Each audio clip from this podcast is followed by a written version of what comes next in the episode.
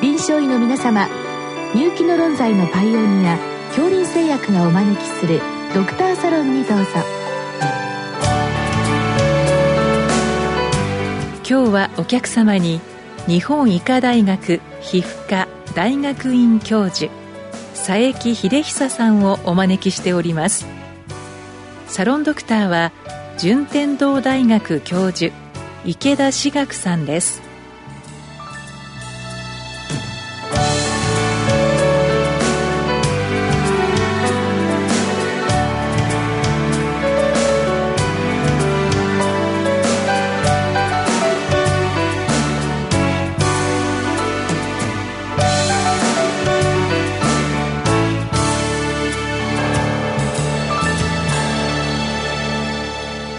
佐伯先生よろしくお願いいたします。よろしくお願いいたします。あの本日はアトピー性炎の、まあ、最新治療ということで、えー、特に生物学的製剤のお話ということなんですけども、まあ、その前にですね診療ガイドラインについてあのお伺いしたいんですけどもあの現時点であの公表されている治療ガイドラインどういったあの治療法が一般的になっているんでしょうか？はい。あの、現在公表されているので一番新しいのは2018年版になります。まあ、その中にあの治療の手順っていうのがあの明記されているんですけども、まあ、一番大事なのは今ある皮膚の炎症をできるだけまあ速やかに完全にあの抑えてあげる。いわゆる寛解導入療法というのをいたします。まあ、それはステロイドとかタクロリムスプロトピックなどの抗炎症外用薬をうまく組み合わせて、あの、できるだけ早く良くしてあげる。で、良くなった皮疹を今度はできるだけいい状態を長持ちさせてあげるということで、まあ、寛解維持療法っていうのがございます。まあ、これは、例えば良くなっても週1回とか2回は抗炎症外用薬を塗って、あとは、あの、毎日保湿剤によるスキンケアをしていただくと。まあ、それによって、いい状態を長く続けるというのが、まあ、基本的な、あの、治療の方法と言っていいかと思います。なるほど。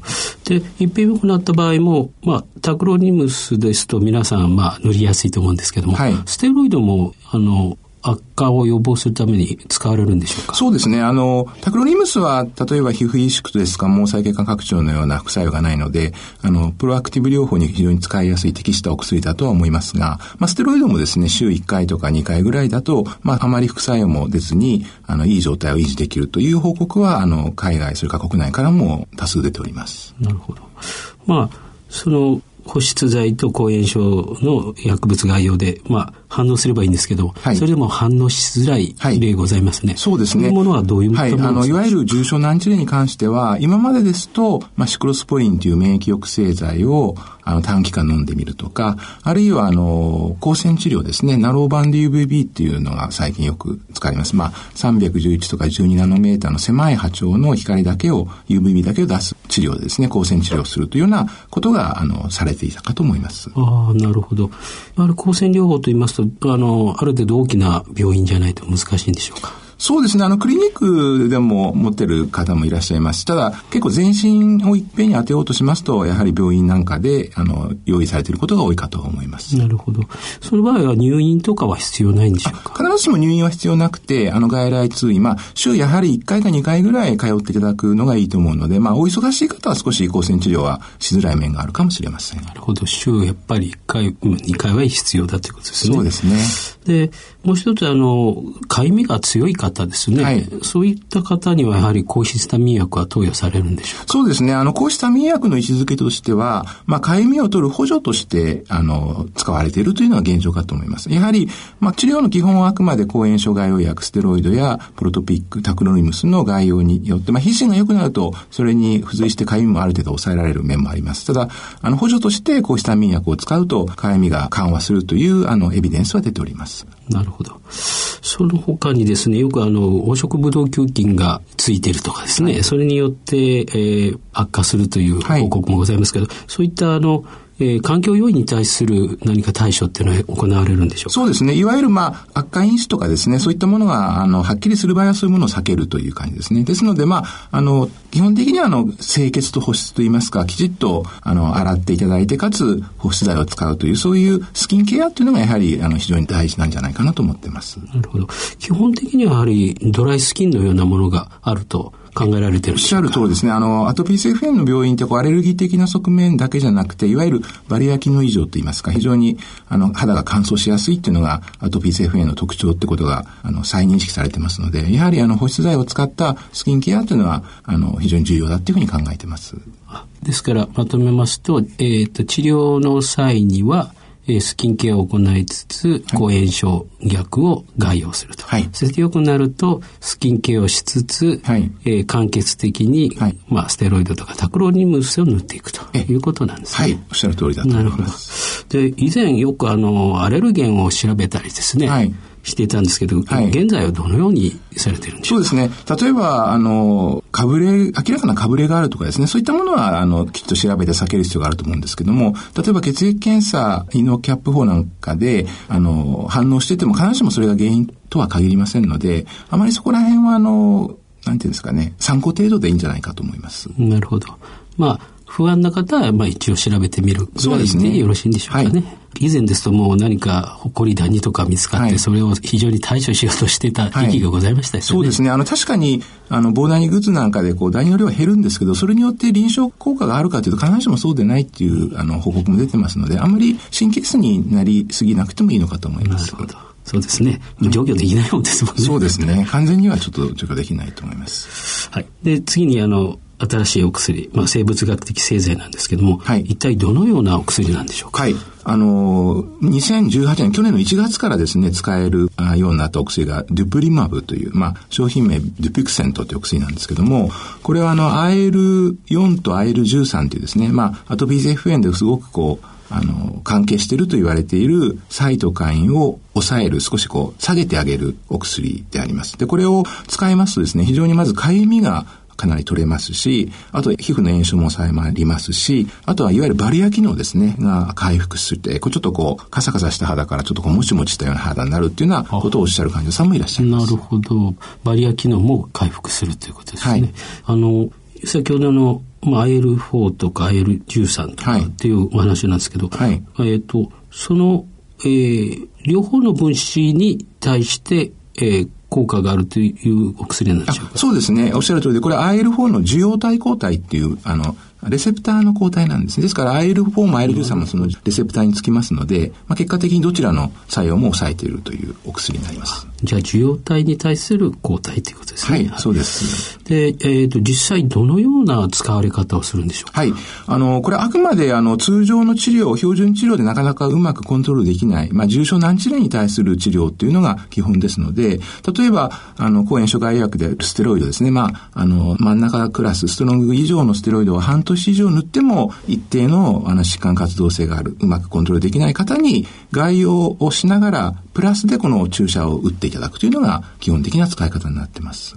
じゃあ、外用に上乗せをしていくという形ね。おっしゃる通りですね。はい。なるほど。で、投与スケジュールはどういう、はい、これはですね、最初に、えっ、ー、と、2本打ちます。で、その後は、2週間に1本ずつ打っていくという形になります。で、あの、市販後1年間は、あの、2週に1遍患者さんには通っていただいたんですが、あの、1年経ってからですね、今年の5月から、まあ、いわゆる長期処方、2ヶ月とか3ヶ月処方できるようになりましたので、まあ、少しまとめて出して、お家で患者さんに自分で打っていただくということもされてます。はあ、じゃあ患者さんは自分で打つということですね。そうですね。ですから最初の1回か2回ぐらいですね、打ち方をご説明して、大丈夫ですねっていうことになりますと、今度はこちらで処方して、お家で打ってきていただくという形にしてます。なるほど。で、あの、効果、まあ、判定っていうんですか、はい、あの、どのようにされるんでしょうか？はい。あの、いわゆる重症度をスコア化したものがあって、EASY スコアっていうんですね。これ、 Eczema Area Severity Index って、まあ、いわゆるアトピー性皮膚炎を部位別にどのぐらいの症状がどうあるかっていうのを計算するんですけど、これが例えば16以上っていうのが一つの基準、このデュピルマブを使える基準。通常の概要治療しても、EASY スコアが16以上ある方に使うというのが、あの、原則になってます。あで、実際に先生があの、この注射を導入されて、はい、どのくらいの患者さんが反応するんでしょうあのですね、私の経験では、まあ、ほぼ、あの、全員と言っていい方が全く効かない方はちょっと経験ないんですね。で、もちろん、あの、効き方には少し差がありますけども、よくおっしゃるのは、あの、打って2週間後に来ていただいた時に、かゆみが楽になった。特に体のですね、かゆみが楽になったっておっしゃる方が多いんですね。それで、まあ、書かなくなるのでやっぱり皮膚も良くなりますし、まあ、あの、生活の質も良くなりますし、その効果を患者さん自身も実感されるので、あの、続けて、あの、使われる方が多いっていう印象を持ってます。なるほど。それで、まあ、良くなってくると、だんだん、あの、ステロイドの概要をしなくなりますけども。そうですね。あの、基本的にやはりステロイドを塗りながら使うお薬なんですけども、まあ、良くなってくると塗る量が減ったりとか、塗る回数がちょっと減って、先ほどのプロアクティブ療法のちょっと間隔を空けるとか、そういうことはあってもいいんじゃないかと思ってます。なるほど。それはまあ、患者さんがあの、ご自身で、あの、決められるということです、ね、あまあ、あるいは、あの、いろいろ相談しながらですね、じゃあ少し、あの、ランクを下げましょうとか、あるいは、ちょっとじゃあ塗る回数、あの、開けましょうっていう申し上げることもあります。なるほど。それで、あの、感染等であると、例えば、皮膚症状スコアがえー、75%以上良くなった方で何パーセントとかって表現あるんですけども、イージースコアもそういった評価があるんですか？そうですね。あの、イージー75っていうのがありまして、イージースコアが75%以上改善した患者さんの割合なんていうのがあります。例えば、このクロノス試験って言って、こステロイドの概要に、このデュプリマブですね、注射を加えた試験で見ますと、まあ、プラスボっていう疑惑がまあ23%ぐらいに対して、実薬だと7割ぐらいの達成率ですから、明らかにまあ差が、有意差がついているという。すごい差ですね。はい。あの、かなりよく効く薬と言っていいのかなと思います。なるほど。それで、まあ、まだあの、市販されて、時間経ってないんですけど、あの、やはり気になるところは副作用ということなんですけども、はい、どのようなこれもですね、大きな副作用はあまりないと言っていいと思います。あの、ちょっと注意しなきゃいけないのは、アレルギー性結膜炎とかですね、あれ、眼瞼炎とか、目の周りに少し炎症が起きる方がいらっしゃいます。ただ、程度は、まあ、軽症から中等症が多くて、まあ、多くは、あの、経過無理、あるいは、抗アレルギー剤の点眼薬で、あの、うまく対処できる方が多いと思います。じゃあ、結膜炎とか起こっても、まあ、そのぐらいの治療法で、はい、えー、様子見てると、また消えてしまうという方が多いと思います。ああ、はい、面白いのは、なんか、あれ、結膜炎というと、なんかアレルギーの症状みたいなんですけど、そうなんですね。これは起こるんでしょう、ね、あの、ちょっとこれはなかなか難しくてよく分かってないんですが、このお薬は喘息にも保険通ってまして、アトピー性に効くんですが、アレル性結膜炎、鼻炎にはちょっと効かない方もいて、もともとアトピー性不炎な方、こう、類液が減ってるっていうようなあの、広告もあって、まあそういうことで、より類が減りやすいとか、そういうことをおっしゃる眼科の先生もいらっしゃいますけど、ちょっと詳しい治療はまだよく分かってないっていうのが、実際のところかなと思います。何か複雑な反応っていうことですね。そうですね。あの、喘息の方にはですね、このお薬の治験でも、アルセ結膜炎とか出てないんですね。ああ、はい。じゃあ、やはり、アレルギー疾患であるんだけど、やっぱりアトピー性不炎と喘息単民の方っていうのはちょっと違うということですね。そういうことですね。同じ薬を使っても副作用にちょっと違いができたりします。はい。どうもありがとうございました。ありがとうございました。